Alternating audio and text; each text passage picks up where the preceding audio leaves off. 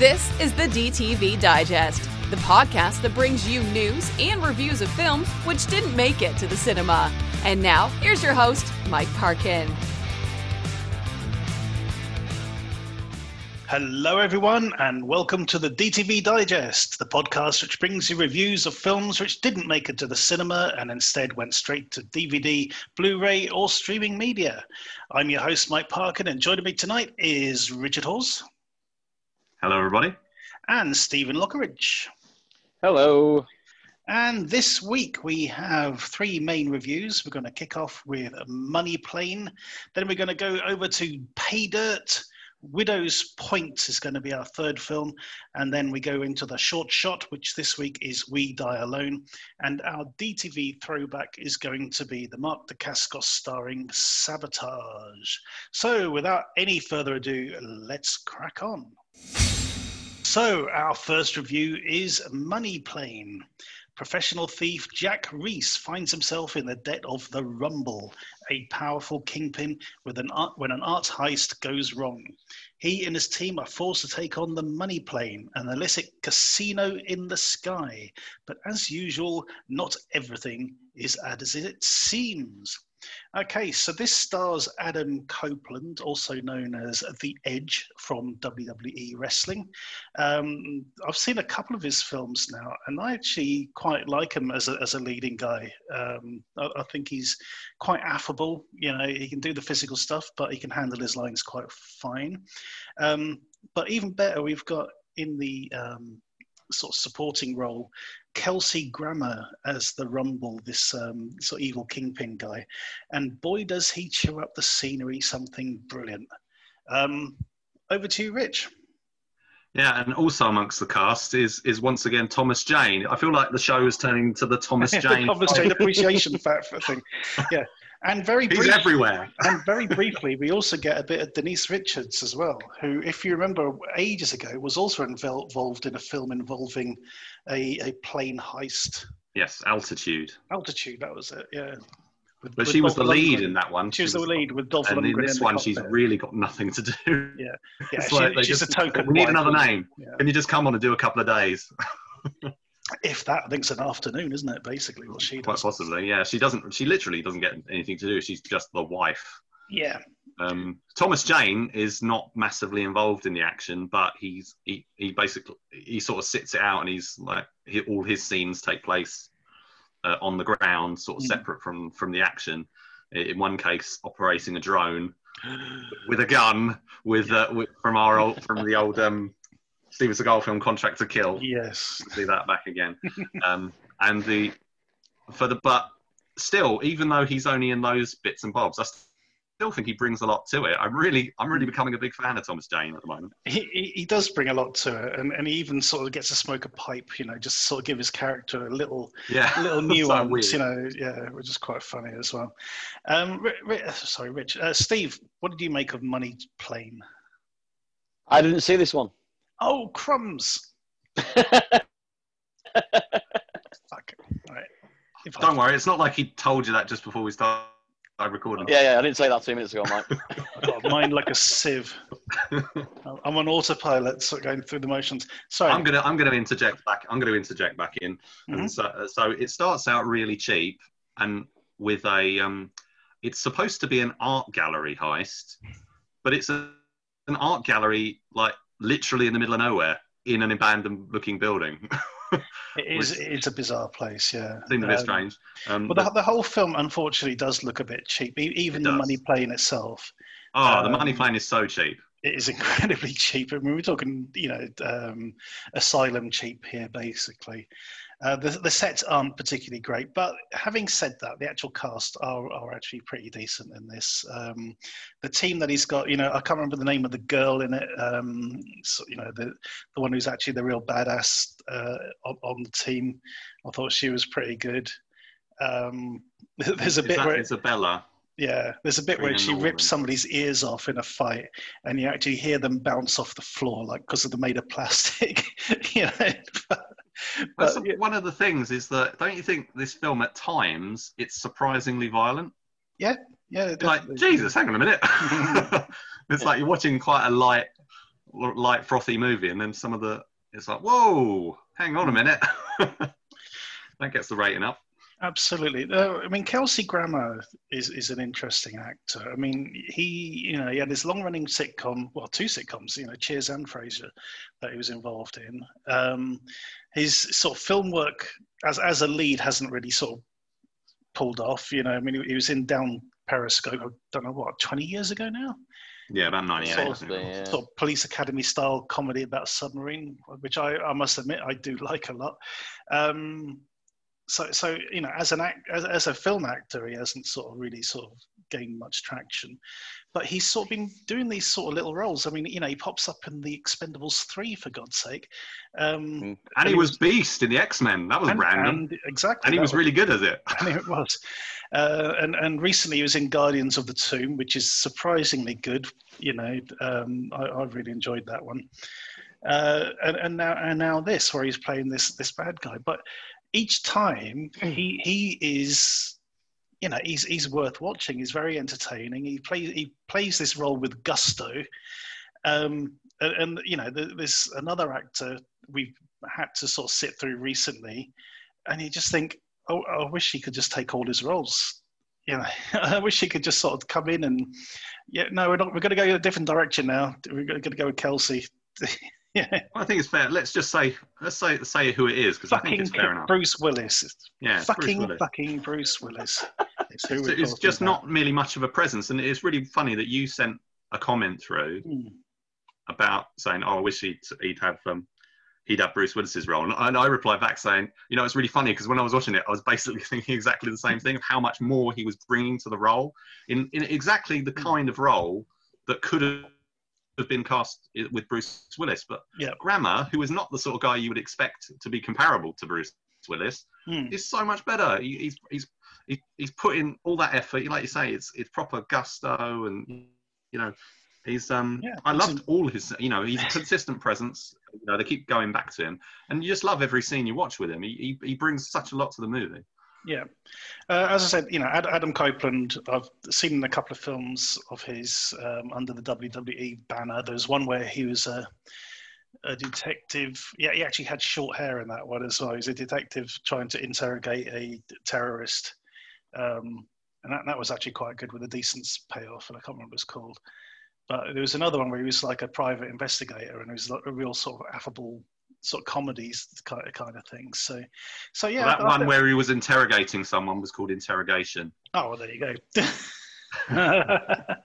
I, this is the first time I've seen him in anything, to be honest. And I know he's done other stuff like episodes of uh, The Flash and hmm. things. But, but yeah, I quite liked him. I thought he was quite, I mean, he's, it's one of those heist movies with the sort of lovable rogue characters, isn't it? And uh, yeah. I thought he sort of pulled that off quite well. You know, he's obviously he's not, it's trying to be Ocean's Eleven, and it, mm. he's not George Clooney, obviously. But no. for what for what they're trying to do, I thought he did quite well. You know, it's better than it would have turned, much better than it would have turned out with um, some other people. Like, you know, if they'd have tried, if they'd have tried to make it a Steven Seagal thing, for example, yeah. like End of a Gun, which was a bit of a heist movie, which but they didn't really have the constituent mm. parts, and it just didn't really work um, very well. Uh, this one, every, all the bits are there. It's just the concept is is so. It's it's well, it's quite out there for one thing, but you know they just haven't got the resources yeah. to give it its due. They, so they, they, I mean, they went the right way. They, they're, doing, yeah. they're, they're on the plane. They're doing this heist thing and everything up there, and you're just like, come on, how lax is the security on this plane of like ultimate, you know, evil it, people? Doing, it's quite doing funny. It's quite funny because they do the run through. Um, where, where he explains the plan and you see that it being acted out, and and usually that would be like, oh, that's that's the way we want the plan to go, but oh no, there's a fly in the ointment and it's all gone horribly wrong and we have to do this and the, you know, differently. But in this one, it's like, yeah, that's exactly what happens. You know, it goes exactly to plan almost, you know, um, right from the off. And it's just a case of needing the time to, to do it. I mean, there's one aspect which was quite amusing, which didn't really have the depth it needed, but the whole actual gambling bit, uh, because the idea is, you know, this, this airplane is, oh, it's in international waters or airspace. Airspace, yeah. Um, So therefore, we can do what we want. Not, you know, the fact that it doesn't actually work like that is beside the point. Um, so, you know, they're gambling on really weird shit all the way through. It's like, like his friend has this, sort of, and he ends up in a Russian roulette game, which is quite amusing. And he keeps I love the winning. Payoff. Yeah, it was a great, it was a great payoff. But um, then he's sort of like going, oh, you, you got to give us a time. He's got, uh, I don't know, uh, seventeen minutes or something. And he goes, oh, well done. So, you know, good good bet. So, and it turns out it's a bet to find out how long somebody will live after being bitten by a cobra. You know, it's sort of stupid stuff like this, which is um, quite amusing. But yeah, it, it just didn't have, it, it needed about another sort of fifty thousand dollars or something to, for the sets, you know, and, and tighten up the editing a bit. But It, it's almost there, you know. It was definitely in the right direction. They definitely had the right cast for this, um, but it, it, it's, it, it lacks polish, basically, is what it is. Are you familiar with the um, the guy who played the concierge? No, I'm Joey not. Joey Lawrence. So he was like a teen heartthrob. Oh, he's out in Blossom. In Blossom and stuff oh like my that. God. Yeah. So, and his his his brother, well.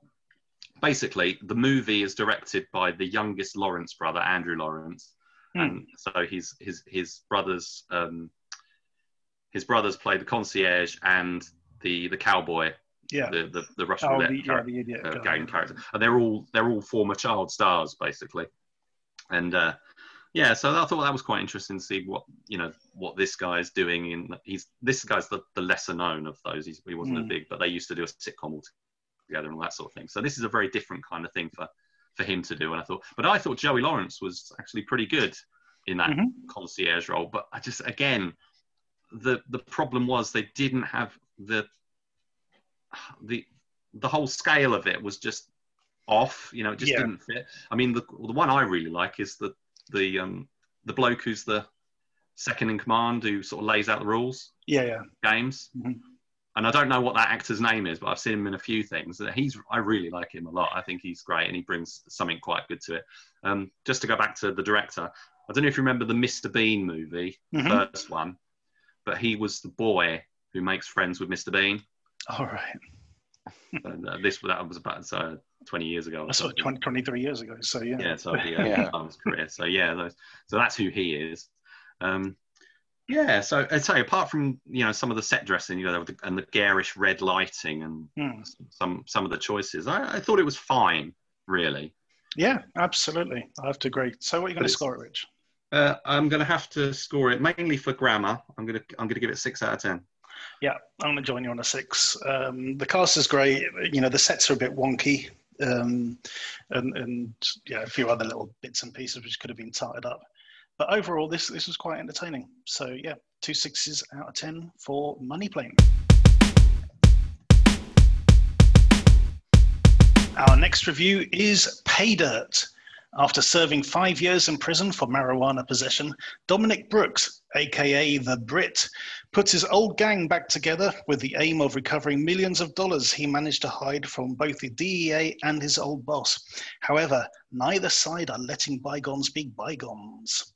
Um, I sort of made, made a bit of a cryptic message to you guys earlier, like, welcome to two thousand six, because yeah. I am fucking sick to death, sick to death of in media res and bloody credit sort of name cards coming up, sort of explaining who everyone is. So, so this film kicks off with these five bloody people all being introduced with stupid bloody pirate names.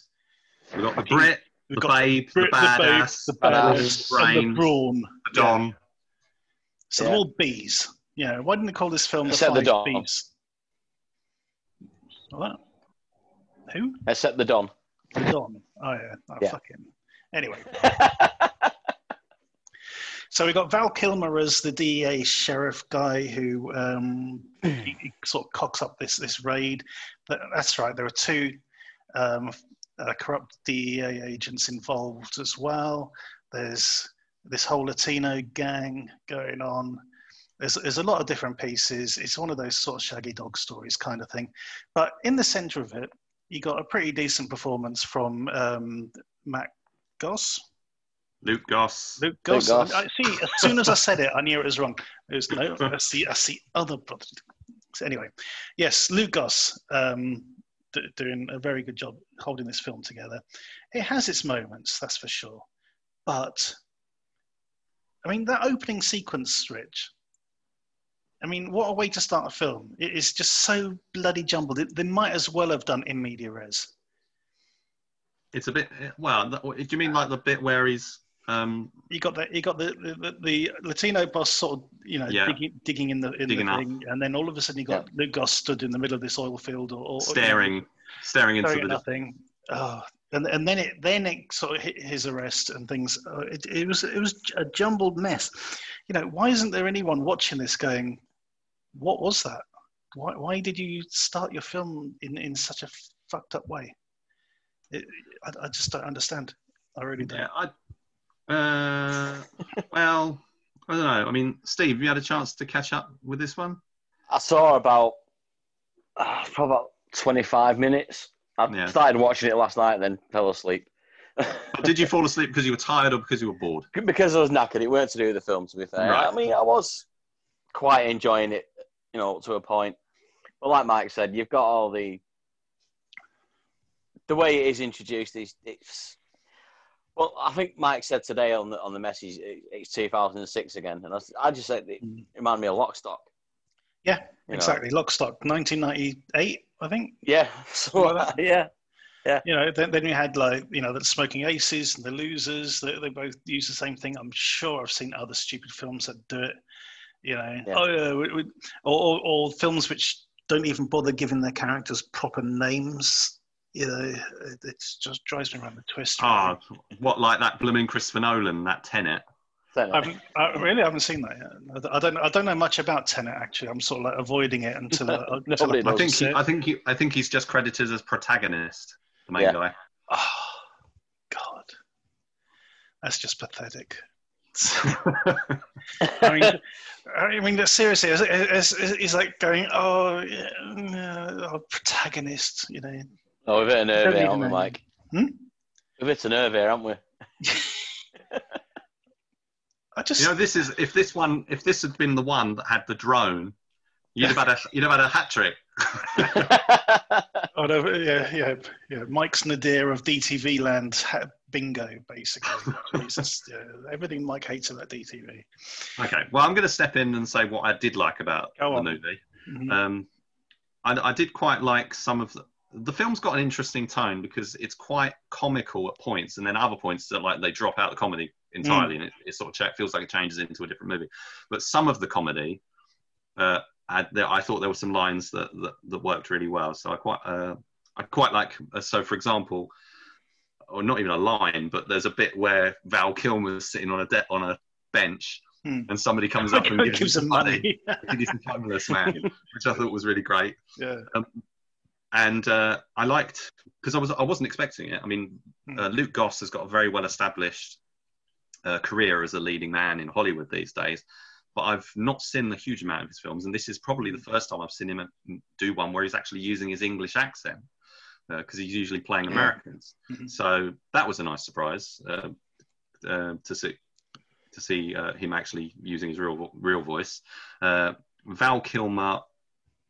I quite liked seeing him, although I, I'm pretty sure he was dubbed. All right. Yeah. Like most of the yeah. time by somebody else because of his um, throat cancer recovery and all that. I mean, I don't know if you ever saw The Snowman, the Michael Fassbender film. Yeah. But he was so obviously dubbed in that movie. Um, and this is a couple of years later, and I think he's had a bit more recovery. But so a few of the lines might have been his, or he, he's gone in for looping maybe, or somebody else has done mm. it. But there's definitely a disconnect between what, what you're seeing and what yeah. hearing. I definitely got that. That's quite un- understandable. Um, the plot itself was a bit confusing for me. So kind of you're going along for the ride, and then there's a, a massive explanation right at the end to, to try and fit the fit the yeah. pieces together, and that, which is a bit... Um, in terms of sort of heist movies and stuff, I think, you know, whereas like Money Plane was like Ocean's Eleven, this is more like an out of sight kind of thing. Yeah. Um, Jackie Brown, all, all, all those sorts of sorts of mm. tales. Um, and yeah, it's convoluted. Characters are quite interesting, some of them. I didn't like the brains. He was annoying. Uh, I liked the Brawn. The Brawn was probably my favourite supporting character. Um, I'm not remembering what their actual names were. But yeah, they, I mean, to be fair, that you know they do actually have real names in the film. They do. But they do. but there, there there is at least one point where it's one one of his own crew refers to Luke Goss as Brit or the even. Oh, the they call Brit. him the Brit all the time. Yeah, yeah. Just fucking annoying. Oh, another thing I liked was um, Val Kilmer shares the screen with his daughter Mercedes, yeah. and they've got a couple of nice little. Um, they do, yeah. Together. So, so one thing I did enjoy about uh, Luke Goss's character as well is the fact that he's he's been in prison for five years and comes out, and, and there's certain technological and, and cultural things he just doesn't understand. Oh yeah, yeah. You know, which was quite amusing. Mm. The sort of kind of, oh, you can, yeah, we don't, you, you don't have cable. Stick? You don't have cable, cable, but you can use this fire stick, and you know, oh, oh, you know, such and such is an influencer now, and it's like, what the fuck's an influencer? And then they explain it to him. He's going, what? Which I thought was quite good. So overall, it's it, this is relatively entertaining. It is, you know, bis- despite the things I really don't like about it, but. It's it's it does as at moments. It it doesn't offend or anything like that. It goes along at a reasonable pace. Um, I've seen the director Christian Sesma. He, he's been working with um, uh, Luke Goss before. I've seen The Night Crew, and that was actually quite enjoyable. Um, a bit more had a bit more sort of story to it than this. A bit a bit more momentum. What about, um, about AWOL seventy-two? I'm I'm pretty sure I've seen it. I just can't remember anything about it. Uh-huh. No, I do want to. Ca- I'm quite interested to catch up. He's made. So, I mean, Lewis Mandlaw's in that, and there's, there's mm. quite a few other people like R Z A and that. I'm, I'm there, there's quite a few. You know, I quite like Luke Goss, mm. but I haven't seen a huge amount of his of his films. There's probably of all the stars, he's probably the one I'm drawn to least. Mm. Um, oh, Vigilante Diaries, I think. Uh, no, was no Luke Goss wasn't in that one. But uh, Chris Sesma did Vigilante Diaries as well. He's yeah. got quite a he's got quite a, a list of films that he's made. Mm-hmm. Um, I thought this was fine, but yeah, very, very much influenced, perhaps too obviously, by a lot of better movies. Mm. Um, it's it's not. Tr- I think comparing it with Money Plane again, you know, that's got like a big concept. And not the money to carry it off. Whereas this is a simple tale of criminals in the desert. Yeah. You know, they, it's not nicely shot. I mean, they're, they're, you know, you yeah. know that scene at the end where, where they're in the um, in in that sort of palm tree area, and you got that sort of zone, um, drone shot from above. Hmm. It, it looks really, really good. You know, there's some really nice photography going on within. Although, the is this so. the one with the bad sh- out uh, exterior shot of the plane? Flying, where it just looks like it's like somebody's cut out a picture of a plane yeah, and held yeah. it up in front of the camera. Yeah, it's just like, why, that, why does that look so bad? But um, the rest of it sort of looks okay. But yeah, I think, you know, if you like, if you like these sort of criminal tales and, you know, Shaggy Dog story type things and, you know, uh, vaguely amusing characters, I, th- I think it's uh, it's worth a look. Uh, I on that note, I'm gonna say I'm gonna give it seven out of ten. Well, I'm going to drop one below, and I keep this one to a six um, for different reasons. To Money Plane, obviously, but um, mm-hmm. yeah, it, it's it's certainly watchable. It's it's, it's reasonably entertaining. Um, so check it out.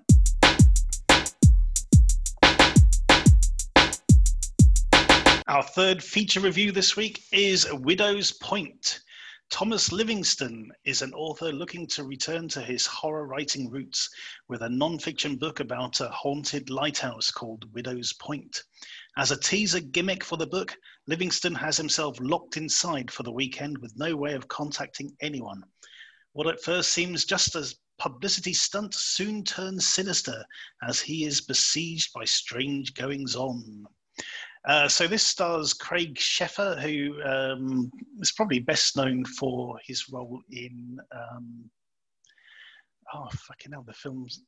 Nightbreed. Nightbreed. Nightbreed. That's the one, yeah. yeah. Um, you know, which was, what, back in the nineties? Early nineties? nineteen ninety. ninety. bang, bang on nineteen ninety.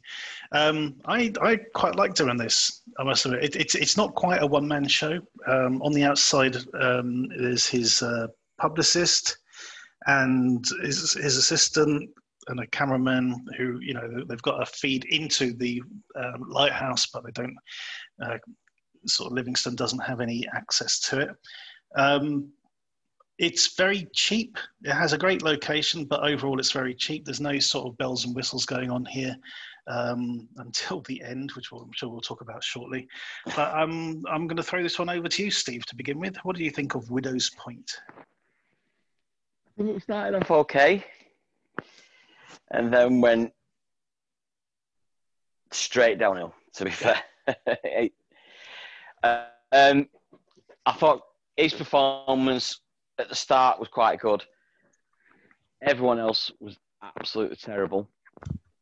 Um, and like you say in the ending, where the fuck did that come from? Because well, there's no... No, no, it was it was hinted at. There, there's a couple of little bits um, that I picked up on it sort there's, of throughout. A t- there's a couple of etchings. Mm. And that is it. And it just came out of nowhere. Oh no! I mean, it start like I say, it starts off not too bad. The old guy at the beginning is just overhamming it for everything, and it was more the throwback pieces, mm-hmm. like the poker game, where oh, I've got to act jolly, so I'm going to bellow as loud as I can. Aha, aha, you know, things like. And then when he gets locked in the lighthouse, and obviously, I don't want to spoil it, but descends into madness. Mm-hmm. It was just so far over the top. Even Jack Nicholson be pissing himself, you know what I mean? It was that bad. Yeah, no. Uh, um, Rich, what did you make of and then, Widow's Peak? Sorry, uh, carry on. Um, I didn't realise you were in mid. I didn't realise you were in mid rant there, Steve. Carry on. Uh, it's it's the, the music as well. It was so overbearing.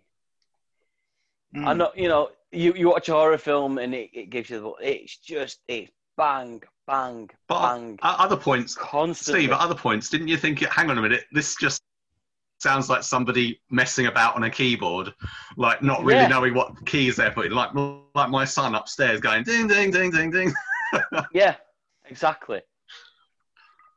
No, I don't know, I don't know I what just... you're talking about. Okay, right, Rich. I'm, I'm done ranting. You're, for done, now. you're done right for now. Take, take a breath. Um, Rich, what did you make of Widow's Point and its amateur dramatics?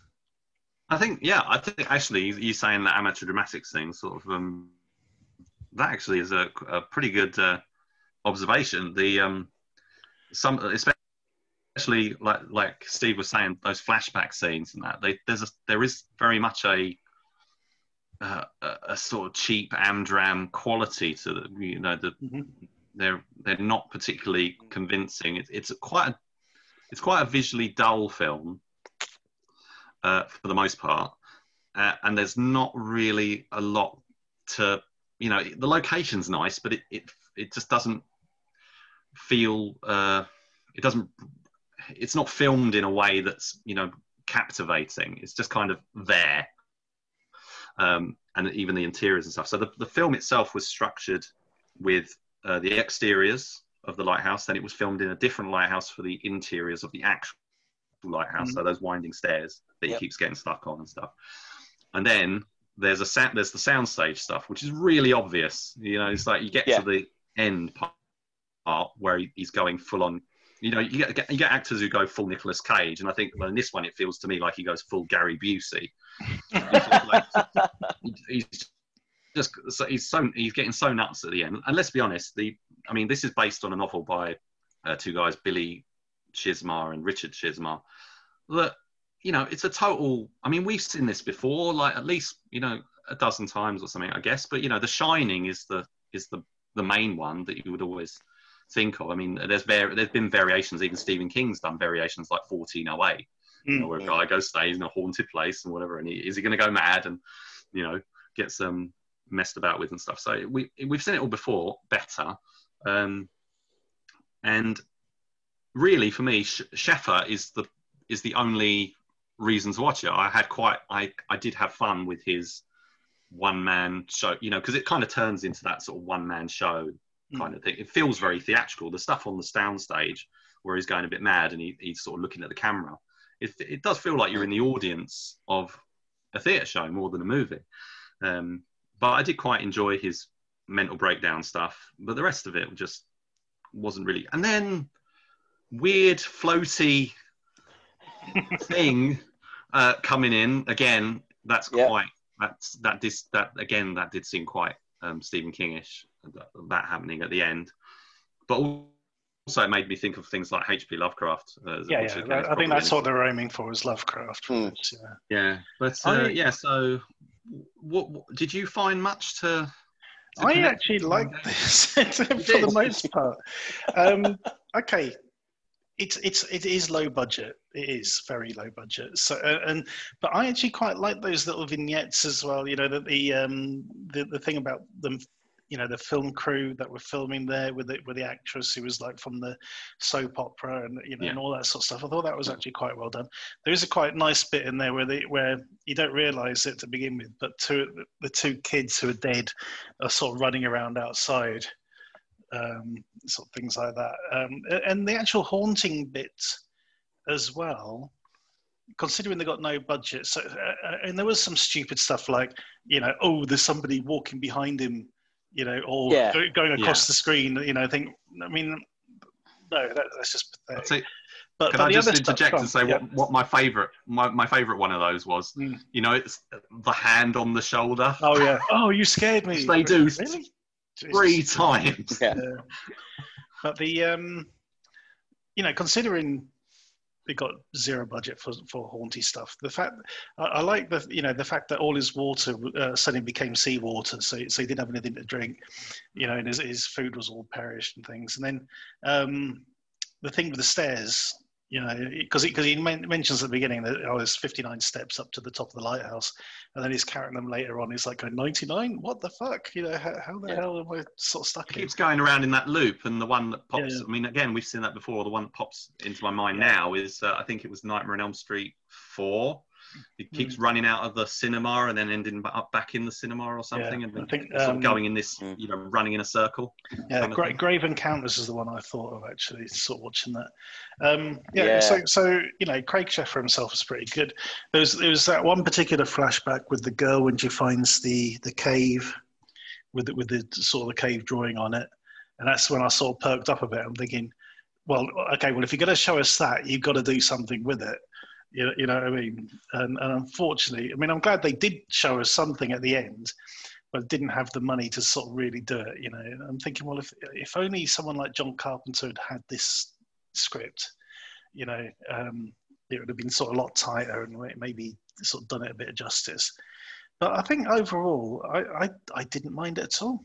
And and I, I actually didn't mind the soundtrack. I actually, the be- the music at the beginning I thought was actually quite good. Some of it I just thought was really either either too tinkly yeah. tinkly. I don't mm. really know, you know, I'm just sort of pressing the keys, or it was just repetitive, which is one of the things I hate about some film music, is just when you're just hearing the same piece of music just all the time. Oh yeah, yeah. But yeah, yeah so well, I'm glad you I'm glad you enjoyed it. We we didn't. the, it's interesting that the, the director Gregory Lamberson. Mm. This seems to be quite a change of pace for him, because look, having a, having a look at his filmography, he does work in the sort of, he does seem to work in the micro-budget horror sort of realm, but his films tend to, based on the covers, because I've never seen mm-hmm. one, um, but based on the posters, they do seem to be more um, uh, more sort of exploitational or you yeah, know yeah. over the top. Whereas this film is, you know, it's got a very nice poster and stuff. You know, it's very. Um, Uh, atmospheric kind of shot of this lighthouse. No, it, it it it pitches a completely different kind of movie to to what he's done before with films like Killer Rack, I think was one of them. This, um, his filmography reminds me of Jim. Is it Jim Minorski that? Um, oh yeah, yeah. Um, Stormtrooper and things like that. Yeah, it's very very much in that sort of vein. But um, okay, so Rich, what are you going to score? Uh, Widow's Point. I'm going to go for a five on this one. Mm-hmm. And Steve? Four. Well, I'm I'm yep. going to go with a high five. I want to give it a six, but I just can't. Um, but yeah, so two fives and a four for Widow's Peak. I I enjoyed it for what it was. Uh, Rich and Steve, not so much. So take from that what you will. Our short shot this week is We Die Alone. Aiden is an insular, insecure young man who finds it almost impossible to talk to women. When he accidentally hits it off with his new neighbour, Chelsea, it looks like she might be the one he's been looking for after all. Um, I, I really like this one, guys. Um, it's a decent short. It, it sort of sets up a, a certain um, sort of premise and expectation. And then it sort of like does a, a good sort of about turn and delivers something else at the end. Um, really good performance by uh, Baker Chase Powell as Aiden, I think, in this one.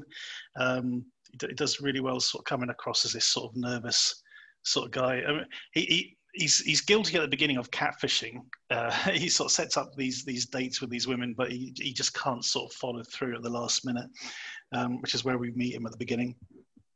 Um, but sort of gains a certain amount of confidence when he's sort of um, he's, he's around Chelsea. Um, so, uh, Steve, over to you first. Yeah, no, it's really enjoyable, this one, actually. Like you say, you've got the the twist, which didn't really see coming, to be fair. Um, and he's he's one of them. He's a nice, just a bit of a lonely kind of guy, you know. Mm. Geek, he can't speak to women apart from the um, the co-worker. Yeah, um, who's called Elaine. Elaine, yep, Elaine. Elaine, that's the one. Yeah, who I think, you know, seems a bit older than him, but I think she definitely wants to get with him.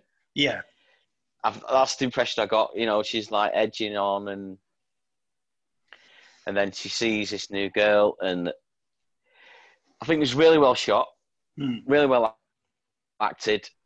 Um, I don't think it's one of them you could stretch out into, into a feature. I think it's n- no nice it, and tight as it is. That's, yeah, that's right. You know, mm-hmm. um, but no, it was really enjoyable. To be fair, Rich, Richard, what do you think?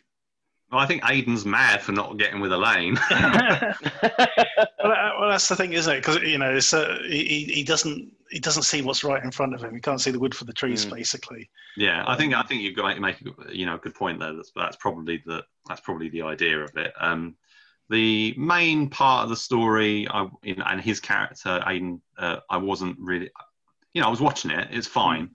but I wasn't really sold. But the the, the The, the the about face that it does at the end was was really great. Um, that's that's the that's what sells it to me as something that I would say is recommended to mm. to watch, because uh, I think that's it's you know it's the kind of thing we've probably seen we've seen before, but it's handled really well. Uh, it, it, I mean, the, the problem is when you know you know we're talking about it now and people yeah. know. I mean, so if if uh, they'll probably experience it differently, but if you if you're seeing this without hearing us saying there's a twist coming, you know, the way we did, um, it really comes out of left field, and it's it's done it's done so well. Uh, and yeah, I, I really like that payoff. Um, it's not even just it's not even just like a right at the end thing. It's it's it's you know. Oh no, that's right. Yeah. A chunk yeah. of, the, of the of the running of the, it's a twenty-four film, and it's um it probably takes its twist, you know, a, a reasonable way through there um to. You know, give some sort of development to the, to to that that thing that it, that it does that it introduces. So, yeah, that's that's the point where I, I enjoyed it from. I think there's um there's there's a couple of nice bits in the script um, where you, you get a bit of foreshadowing. Um, there's a, there's a bit at the beginning where, when Chelsea sees that he, he he does these jigsaws, and she says something along the lines of, oh, I, you know, I used to do these as a kid, or I love doing jigsaws. Mm. And, you know, I, I love sort of finishing them and then breaking them up and doing them again, you know, mm. and, and there's, when he, when he finally calls her as well, or, or rather she calls him because he leaves the note. Um, and it's like, uh, you know, he says, oh, do you want to come around and do a jigsaw? And there's just a pause before she responds. You know, you can see her mind working, or or you can almost hear her mind working before she says okay. You know, and it's sort of when you if you if you watch it twice, you, you sort of pick up on it because obviously what happens, um, and you, you can sort of see why she sort of comes through that way. Um, yeah, I, I thought uh, Baker Chase Powell. I mean, I've seen another short that they did called Vexed, where he plays a completely different character, so so you know he, he's it's, it's he's not just sort of playing one type, and and I like the the, the fact that when we first meet him, he, he's he's you know, this nervous guy trying to sort of recite this speech that he's come up with, um, and there's, there's a point where he gets hold of Chelsea's um, camisole, not not for any sort of nefarious means, but happenstance, but um, you know because because he's able to put that on his his mannequin. He gains a certain amount of confidence. You know, he's a bit more sort of debonair and suave all of a sudden. You know, um, we've got a sort of different look in his eye. But and then, and then when when sort of he finds out that Chelsea doesn't keep stay in one place very long, you know, it, it all starts crumbling around him, and that's why he becomes more desperate. You know, at that moment, which I thought was yeah. um, quite good because he'd already sort of like you know sort of projected onto her all his his wants and needs, so we say.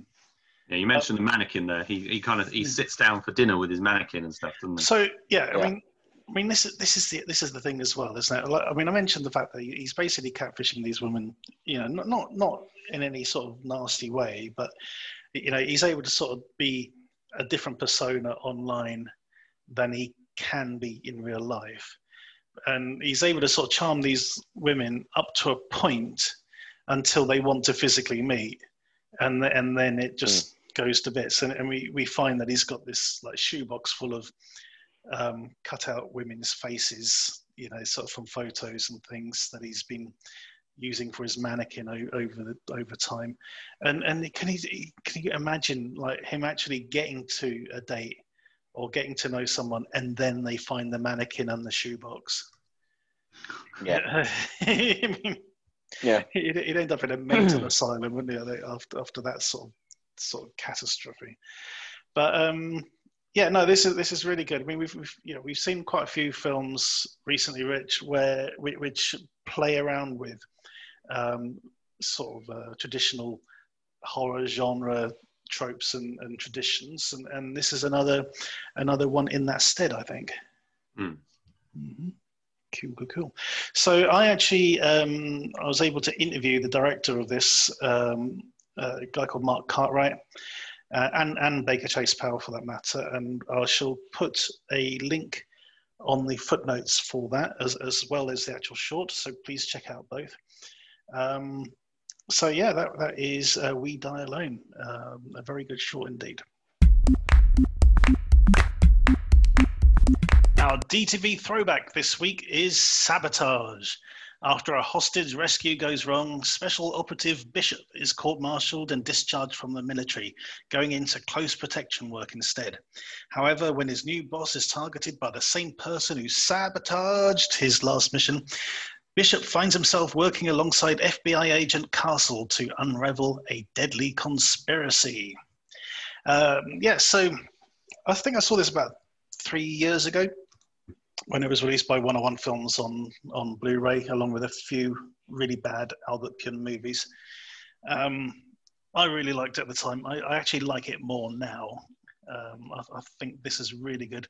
Um, so this stars Mark Dacascos as um, Bishop, of the erstwhile um, Special Forces assassin. Um, he teams up with Carrie Anne Moss, who's absolutely brilliant in this, um, as Special Agent Castle. Uh, we also have Tony Todd as our main bad guy, but he's also supported by Graham Greene, um, sort of the Native American actor who was in the likes of Dances with Wolves and Thunderheart opposite um, uh, Val Kilmer back in the day. Film I really enjoyed as well.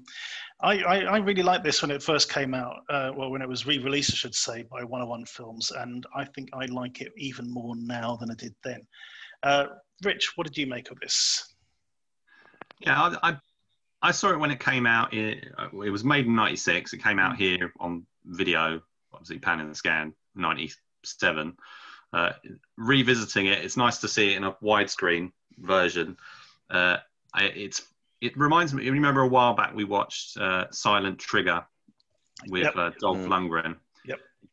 I felt a similar kind of movie, a similar kind of tone uh, to a lot of it. There's a, it's very much kind of a slow burn thriller. Uh, there's a couple of similar elements, you know, mistrust and, you know, uh, conspiracy theories and, and things going on in it. For me, the there's a there's a lot there's, there's a lot of really good bits in it, and you know, good moments and things to recommend it. One of which is the cast, which is really good, uh, as you've said, uh, and also includes John Neville, uh, Indeed, who played yeah. Baron, Baron Munchausen, I think, yeah. in um, Terry Terry Gilliam's yeah, film, yeah, if I recall correctly. I think he was in other loads of other. He's been in loads of other stuff, but um, yeah, he's good. Um, but overall, I think the film's a bit too slowly paced for me, and especially in the midsection, like it gets it's it's a bit sluggish for me there. The opening's quite interesting. When I was watching the, uh, um, what is it? The so you, you start out with you've got the the the uh, mission going mission going wrong kind of prologue mm-hmm. to the story, uh, and then we flash forward, and this is where you know the Uh, Bishop and uh, Tony Todd's character, who is called Sherwood, Sherwood uh, where they cross paths again, because uh, um, mm. Sherwood was, you know, basically Sherwood shoots Dacascos at the start, mm. uh, and then now here he is uh, trying to kill his mark again. So Bishop is under suspicion, uh, but uh, there's a whole thing going on with stuff. With stuff, and chess is a theme, as as our friend Tom Jolliffe, mm. who, who wrote a piece about this recently, pointed out. You know, there's a chess theme. Uh, Dacascos' character is called Bishop, and uh, Carrie Anne Moss's one is called Castle. So, you know, I mean, there isn't a piece called The Castle, but you know what I mean? There's, yeah. there's that sort of theme going on. Um, and uh, yeah, I get, I, I get that. There's, it, it, it's mostly enjoyable for the cast. There's a couple of nice action beats at the start when Dacascos is chasing. Uh, well, he's not chasing him. He's trying to get to Sherwood, who's on top of a mm-hmm. building miles away, and. Uh, He does like a jump across. It, uh, there's a bit where he like runs across traffic and stuff, and it, and it looks like there's a couple of like he's doing as much as possible himself. Yeah, uh, yeah so really roll weird. Across the bonnet of a car, like obviously getting hit and things. Yeah, that was it. Mm-hmm. Um, there's the um, what is it? Oh yeah, the um, there's a bit of the oh again like Silent Trigger. It must have been a thing around that sort of time. You know, these massive guns, mm. these huge with these huge bullets. And stuff, so that's oh, a quite yeah, feature. fifty, we get these like fifty caliber guns, yeah, fifty caliber they, rifles. Yeah. But what's interesting is they do like these bullet time-ish kind of, mm-hmm. you know, bullet shots. And this is and this was three years before The Matrix, which also has got Carrie Anne Moss yeah. in it. Ah, but it was after Sniper, wasn't it? After the Tom Berenger movie. But did that do that? Did Sniper yeah. do? Yeah, yeah, similar sort of thing. It's probably the other people have done it as well, but I thought that you know that jumped out at me. It was nice to see again. Um, this was made by Tibor Takas, um, mm. who's who most well known, or was most well known originally for, for the film The Gate with yep. Stephen Dorff and that, but then kind of went into D T V action. This was the first of three features that he did with Dacascos. So he did Redline with Rutger Hauer and then Sanctuary, and he also mm-hmm. did some work on The Crow, Stairway to Heaven yep. T V series. So they've obviously had a good working relationship. Um, all of that stuff I thought was average, basically. I haven't, you know, it, this mm-hmm. is not the Mark. I mean, Dacascos has a lot of great star quality, and he and he and he is a good lead here. Uh, we don't get to see him.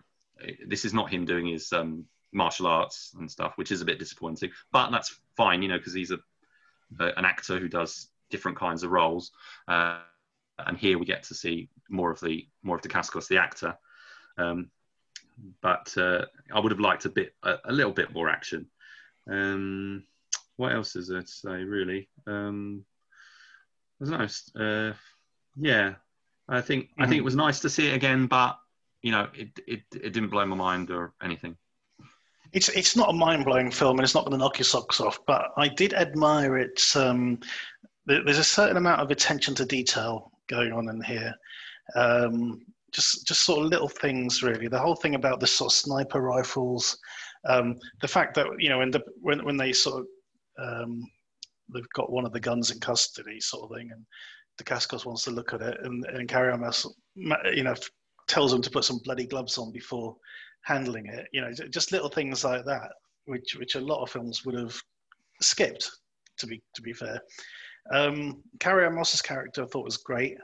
She has a great line at the beginning when she butts heads with the um, sort of the local police, and she goes, "Oh, you can go make me a cup of coffee." He goes, "What? I'm not making a cup of coffee." So, well, you're useless to me. Then get off, get off my crime scene. You know, just just little things like that. I thought was really good. Um, the, the character's this, got a really good arc, hasn't it?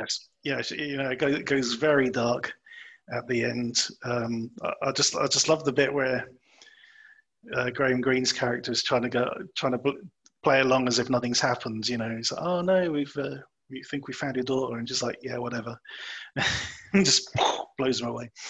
So, yeah, no, I thought overall this was um, pretty decent. It could be a bit shorter, um, could be a bit tighter, but overall, you know, the the, the whole conspiracy thing's a bit murky.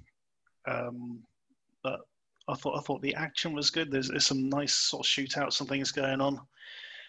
Overall, Tony Todd's great, obviously. Tony Todd um, is very good in this. I, well, he was he get he goes missing uh, sort of the middle part of the mm. movie, and, he, and and and I think it really. It's uh, that was one of the things that sort of made the film suffer a bit, because he just brings, again, there's just something about his presence and that he just brings that, elevates the material, you know, that somebody else could have played that yep. character and just been completely forgettable. Exactly. And he's just got this, yeah. he's just a, this status and that. I mean, it's a bit like his character in um, in The Rock, which I think he made around the same time. Mm. Yeah, no, I, I enjoyed this. I, I think there's, it has got a bit more attention to detail than usual for this sort of film, like certain other films, which we will talk about in another episode. Um, we, we don't score these ones, but we will mention that it's uh, available on Amazon Prime. Uh, if you're a subscriber, it's free. Um, this is definitely a decent watch, so go check it out.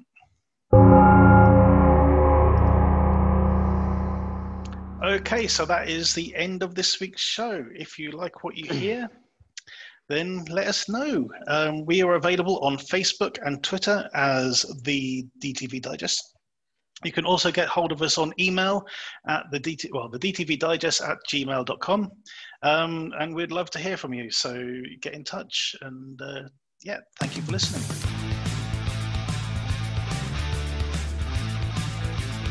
Thank you for listening to the D T V Digest. Let us know your thoughts in the comments and tune in again next time.